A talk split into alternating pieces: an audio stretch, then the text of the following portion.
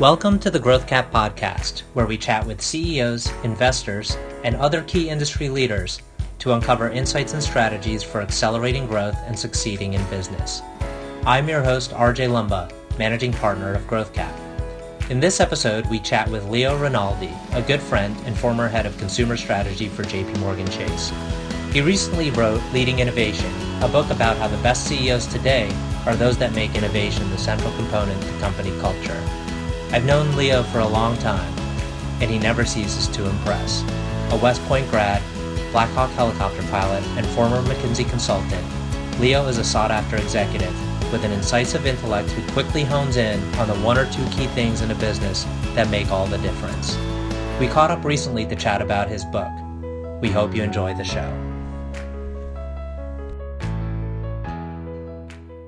So, Leo, really appreciate you joining us. Um, you know, maybe what we could do to kick off is just share a little bit about your background. Obviously, we've known each other for quite some time.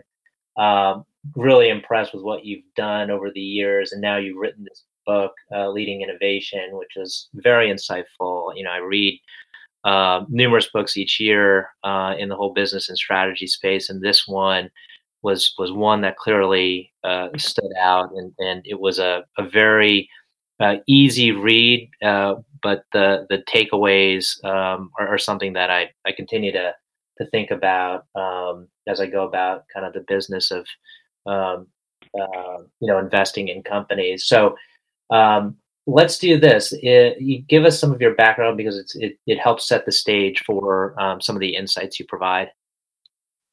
Okay, thanks a lot, RJ, and um, appreciate the compliment. So I know we'll talk more about the book in a second.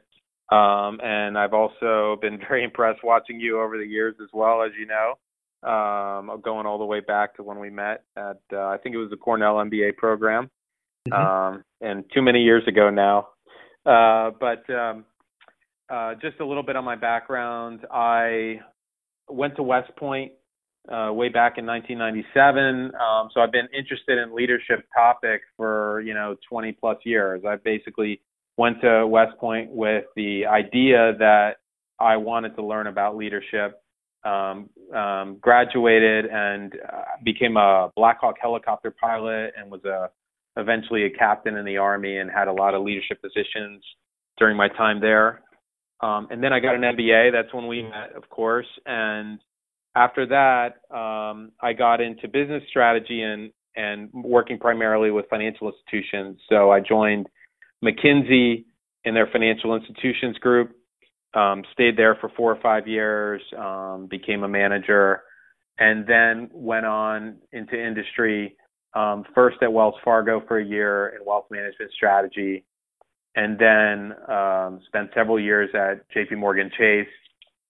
At Chase, I uh, had a few different leadership roles. I was the head of consumer banking strategy. I was the head of distribution strategy and also the CFO of the branch network. Um, and then after that, I left Chase and I'm now uh, a partner at a firm that focuses on consulting for financial institutions called Novantas, and I lead their retail banking practice. Fantastic. Um, you know, one of the things that uh, uh, I think really caught my attention um, in the book is that you draw from uh, examples, um, you know, from the the organizations that you you worked at, um, and uh, um, I'm trying to think about how to how to fit this into your your framework. But you, you give a really uh, great example of, of of Jamie Dimon, and it was you know, I'm not sure if you you you you put it in the framework of um, how he responded and and and and and how quickly he responded. But maybe mm-hmm. Um, mm-hmm. maybe we could start start there in terms of you know mm-hmm. examples in the books. I thought that was I, I, thought that was really helpful. Yeah, and I um and and that that will actually tie into the thesis of the book as well, which which I'll sort of try to articulate as I go through the Jamie Dimon example. And obviously, I, I um, had firsthand experience under Jamie's leadership. Um, I was a couple levels down in the organization, um, but you know, sort of got to wa- got to watch him operate, got to watch him speak, and his the culture he created sort of permeated um, Chase. Um, and um, the the example I cite is is basically that you know after the crisis of all the big big bank CEOs, he's the only one that has survived. Um, so you know Wells Fargo, one of the other largest banks in the U.S., has lost their CEO, um, and also Bank of America lost their CEO. And, and Jamie himself had a major crisis. It was called the London Whale crisis um, when basically what occurred was there was a multi-billion dollar trading loss that was really happened because of a risk management failure. So um, the bank wasn't managing risk well uh, in this particular area, and the the the basically someone was gambling with the bank's money when it should have been. Um, um, it was a trade that was supposed to reduce the risk of the bank, and ended up being sort of a gamble that was doubled and tripled and quadrupled down on, and the bank lost many billions. Jamie could have easily lost his job. He was dragged in front of Congress. There was an enormous bad press. But I think the difference between how he operated and some of these other CEOs operated was he reacted and adapted very quickly and very aggressively. Um, and, you know, I give some details in the book about how we changed how we operated, how he curtailed some of the executive compensation below him for those who were responsible, how he fired some people, um, and we basically changed the whole culture of the bank by the time it was all said and done. And and he also was willing to say in front of very public audiences, including the U.S. Congress, "Hey, we screwed up. It was a huge mistake, and we're going to fix it." So I think, um, and, and then just finally, how that ties into the broader theme of the book is that you know, leading innovation, the thesis of the whole book, is that change is accelerating. There's no doubt about it and um, leaders have to become much more flexible, much more adaptable, um, and drive change and be at the forefront of change as opposed to holding back and resisting change um, in order to succeed in the new environment. Mm-hmm.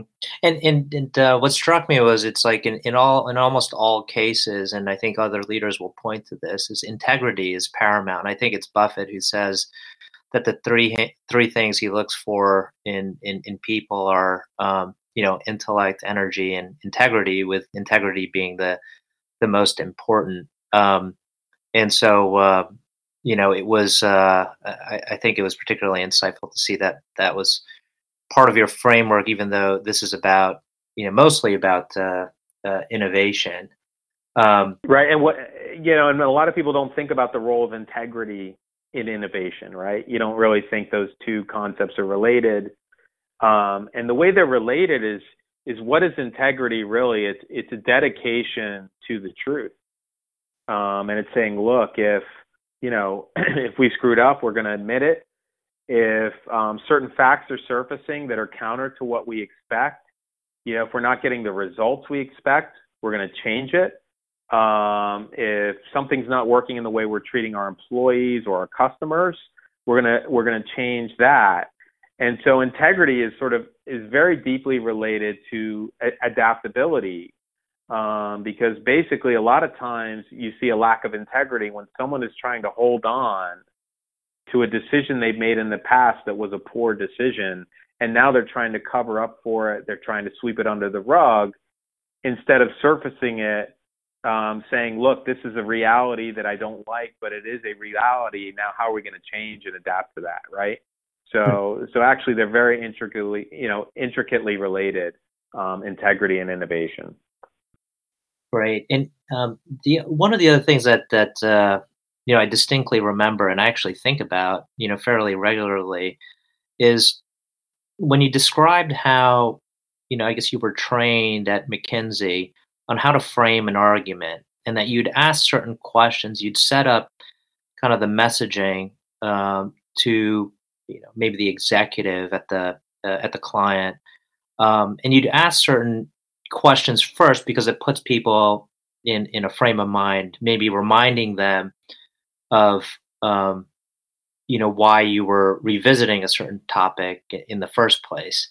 So um, you know if you could, it would be helpful to hear a little bit more about, you know, about that and, and how you communicate mm-hmm. with people. Yeah, for sure. And, uh, you know, part of what I lay out in the book is that um, envisioning a new strategy um, or a new idea or a new concept to you know improve your business or put a new product in the market is not by itself enough. You need to be able to influence others um, to change along with you, whether it's getting employees to join you or getting investors to invest in your concept or getting customers um, to sign up for something new. And within that framework, there's sort of a recurring way that you, there's certain recurring elements of telling the story about change, right? And and those recurring elements um, at, at their simplest are simplica- uh, uh, situation, complication, and resolution.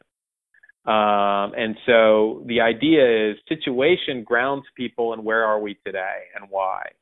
Um, and part of what I what I lay out there is when you set up the situation, you're basically explaining to people how we got to where we are today. And and if you do it properly, it reduces defensiveness. in other words, you don't want to come at people saying, "Hey, we have to change things because what we're doing today is really stupid." And gosh, the people who put us in these shoes today are really dumb. like that tends to generate a lot of resistance.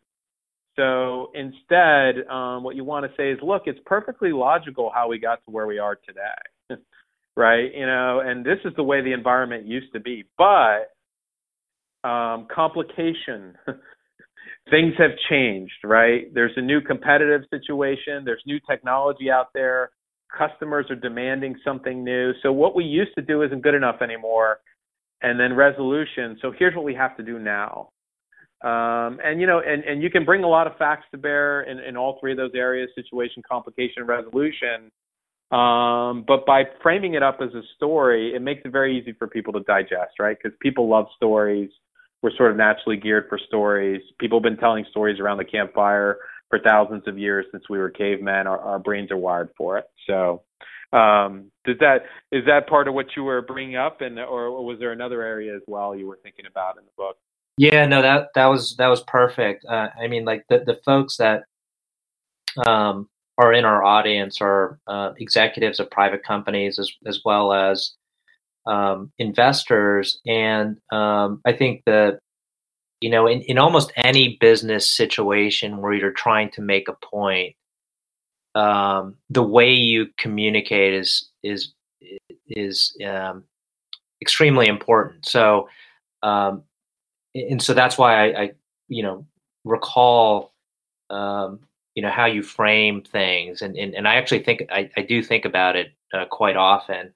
Um, and so now we've you know we've covered kind of communication skills as, as well as uh, the importance of in, integrity um, um, which you know I think it, it, it always helps to to hear about those to be reminded of the importance of of that uh, integrity.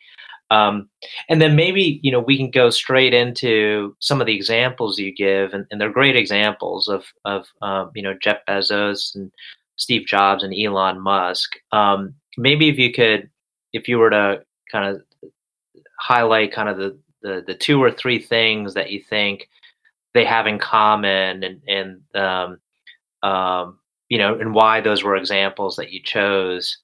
Um, you know, that'd be uh, that'd be great to start there. Okay, super. Um, yeah, the so as I mentioned earlier, part of the thesis is that life is accelerating, business is accelerating, and um, a key driver of that is digitization. Right, we're all living it every day. We nobody needs to be reminded of how much the digital technology is changing our world.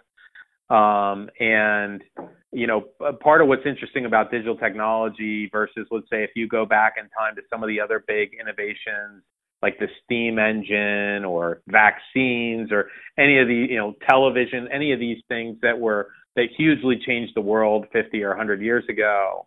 Um, the interesting thing about digital technology is it affects every single industry um, and every aspect of life. Um, and um, Marc Andreessen fam- famously said, "Software is eating the world," and I think we're all experiencing that. So, so you know, now we're living at the pace of Moore's law, right? You know, digital technology is doubling um, or digital speed is technology is, is doubling every 18 months. So so that's the pace we're working at. So the reason I chose those those three guys is because um, they are at the forefront of showing what successful leadership looks like in the digital age, right? Each one of them um, has sort of created from scratch enormous value that cuts across multiple industries. Um, and we all know the story of Steve Jobs and how he affected both computers and music um, and movies with Pixar. Um, and, you know, we see it now with Amazon affecting many industries, um, including cloud computing and retail and so on. And we see it with Elon Musk. Um, and so that's why I chose them. And basically in, the book, I said, well, what is the, what's the common trait among all of them? Um, and first and foremost, it is that innovation wasn't one of 10 leadership skills they had. It was the organizing principle. Um, so basically, everything they did as leaders was to drive innovation forward. Um, and so that's what you have to do when you're operating at the pace of the digital world is um, basically innovation has to be the entire organizing principle of your leadership. And so what I did was I built a whole leadership model around what are those patterns um, that come out when you um, organize your leadership philosophy around innovation. And we could talk more about that, but let me pause there and um, see if you have any thoughts or questions. Yeah, no, um, the the you know founding i think that's that's uh, different in, in in and of itself is is you kind of start with the founding principle of of innovating because it's it's it's probably the case these days with how fast things move that complacency uh, kills. And and if you're not you know on a daily basis thinking about how to get better and maybe it's maybe it's cannibalizing your own existing products with new ones. Um, but um, yeah, maybe from there, where does the wh- what should uh, an executive think about next? If if, if you know, yeah. how do they, how do they um, implement and maintain kind of a culture of innovation? That's right. Yeah. So um, so so what I talk about is there's a process to innovation, right? And it's and like anything fundamental and basic in life, it, it, you know, it's very intuitive uh, once you lay it out and you understand it. And but there's details to it, and there's ways you can get better at it and really master it, right? So the basic process is super simple, right? Um, first, you envision, you know, what's a better way of doing things. Um, so there's a process of envisioning something new. Um, the second process, as we kind of alluded to earlier, is how do I inspire others to get behind this vision, right? How do I influence other people to join me? Um, and, the, and there's a great book by Walter Isaacson called The Innovators, which basically argues that this whole idea of the lone wolf innovator is, is a falsehood. Um, so a lot of times we elevate people like Elon Musk or Jeff Bezos or Steve Jobs, and you almost get this this feeling that they did it themselves, when nothing could be further from the truth. Right? They have to, on a daily basis, inspire others. Steve Jobs didn't even know how to program a computer. Right? He he, he was totally dependent on others to to create to make his vision happen. And then the final thing is, okay, you've you've got a vision, you've inspired others. Um, but you've got to make it happen in the real world. Talk is cheap, right? So ultimately, you have to execute. Um, and um, you know, this is a little bit where my experience in the Army helped a little bit. I always felt like McKinsey, uh, my experience there was it's a great place at envisioning a new strategy. They didn't do much around execution. When I was in the Army, um, you know, unless you're like the head of the, the chief of staff of the Army, you're not doing a whole lot of strategic thinking. You're doing a lot of executing. Um, so I learned a lot in my experience in the Army about how do you execute. Um, so th- that's the basic process. Um, and then within that, I talk about you know different roles that you have to play, um, um, and we could go more into detail on that as well. Um, but, but but the one other thing I would say about this process of envision, inspire others, and then create it and make it happen is you don't go around that loop one time. You you have to keep going around the loop uh, multiple times um, and, and that's one of the fundamental things you see about the great innovation leaders is they go around the loop again and again and again.